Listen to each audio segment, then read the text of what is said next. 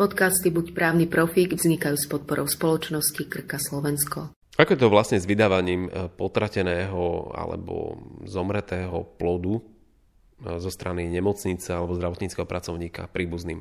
A v prípade, ak dôjde napríklad k spontánnemu potratu, tak ošetrujúci zdravotnícky pracovník, um, ktorý vlastne pracuje na oddelení ginekologickom alebo pôrodnickom, má povinnosť písomne informovať rodiča toho potrateného plodu o tom, že môže uh, žiadať o vydanie plodu. A tam sú prítomné také viaceré podstatné momenty. Poprvé, tá informácia musí byť daná bezodkladne a musí byť daná v písomnej forme. Druhý ukazovateľ, že túto informáciu ja musím dať ako ten ošetrujúci zdravotnícky pracovník rodičovi. Čo je zaujímavá situácia, pretože zákon o rodine priznáva nejaké rodičovské postavenie osobám, otcovi a matke vo vzťahu k dieťaťu, ktoré je narodené, to znamená k osobe. Tu hovoríme však o plode. Hej, plod nemá ešte postavenie osoby v tom právnom zmysle slova, a tým pádom môže byť napríklad ťažké určiť, že kto je otec. Hej, lebo rodičom je otec a matka. No tak matkou je žena, ktorá potratila, tam tých pochyb nie je veľa. Môžeme dať nabok také, že či náhradné materstvo, surogačné, že či biologickou matkou. Toto samozrejme neriešme, tam by sme vedeli ešte samozrejme akože teoretizovať a, a dúmkať si tu a uvažovať. Ale tam je to jasné. To znamená, dieťa, ktorá potretila, je zjavne matkou, veď tak to hovorí zákon o rodine. Ale otec, no nemusí to byť vôbec známe.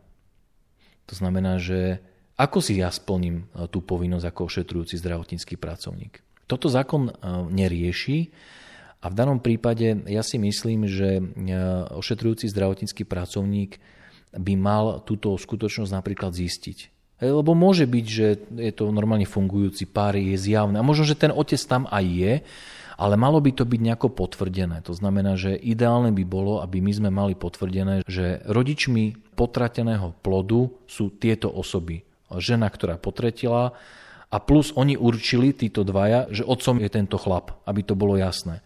Pretože tá informácia že môžu žiadať o vydanie, môžu ísť rodičom, nemôže ísť iným osobám. Takže preto je to podstatné nejakým spôsobom zachytiť. Druhá vec je tá, že plod sa nevydáva rodičom, plod sa vydáva pohrebnej službe, ktorú e, rodičia na to poverili. To znamená, že pohrebná služba prichádza do zariadenia ústavnej zdravotnej starostlivosti, kde vlastne k tejto udalosti došlo a musí sa preukázať poverením od rodičov, že je poverená na to, aby daný plod od e, ústavného zdravotníckého e, zariadenia prevzala. A do tretice ešte prichádza do úvahy situácia, že je dôvod na to, aby na potratenom plode bola vykonaná pitva.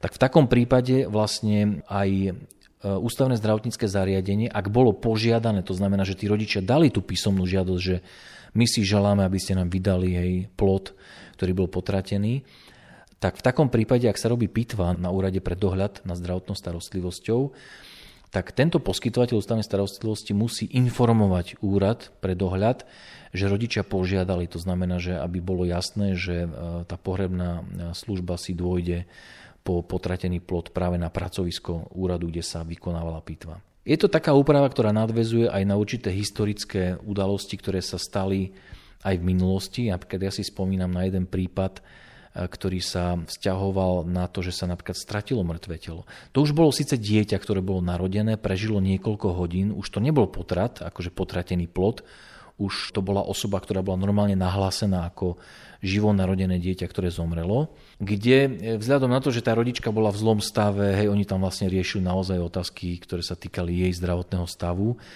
tak sa začali zaujímať ako o to mŕtve telo svojho dieťaťa dostupom niekoľko dní. A zistilo sa, že že to telo sa stratilo. Bolo vydané niekomu, ale nebolo jasné komu.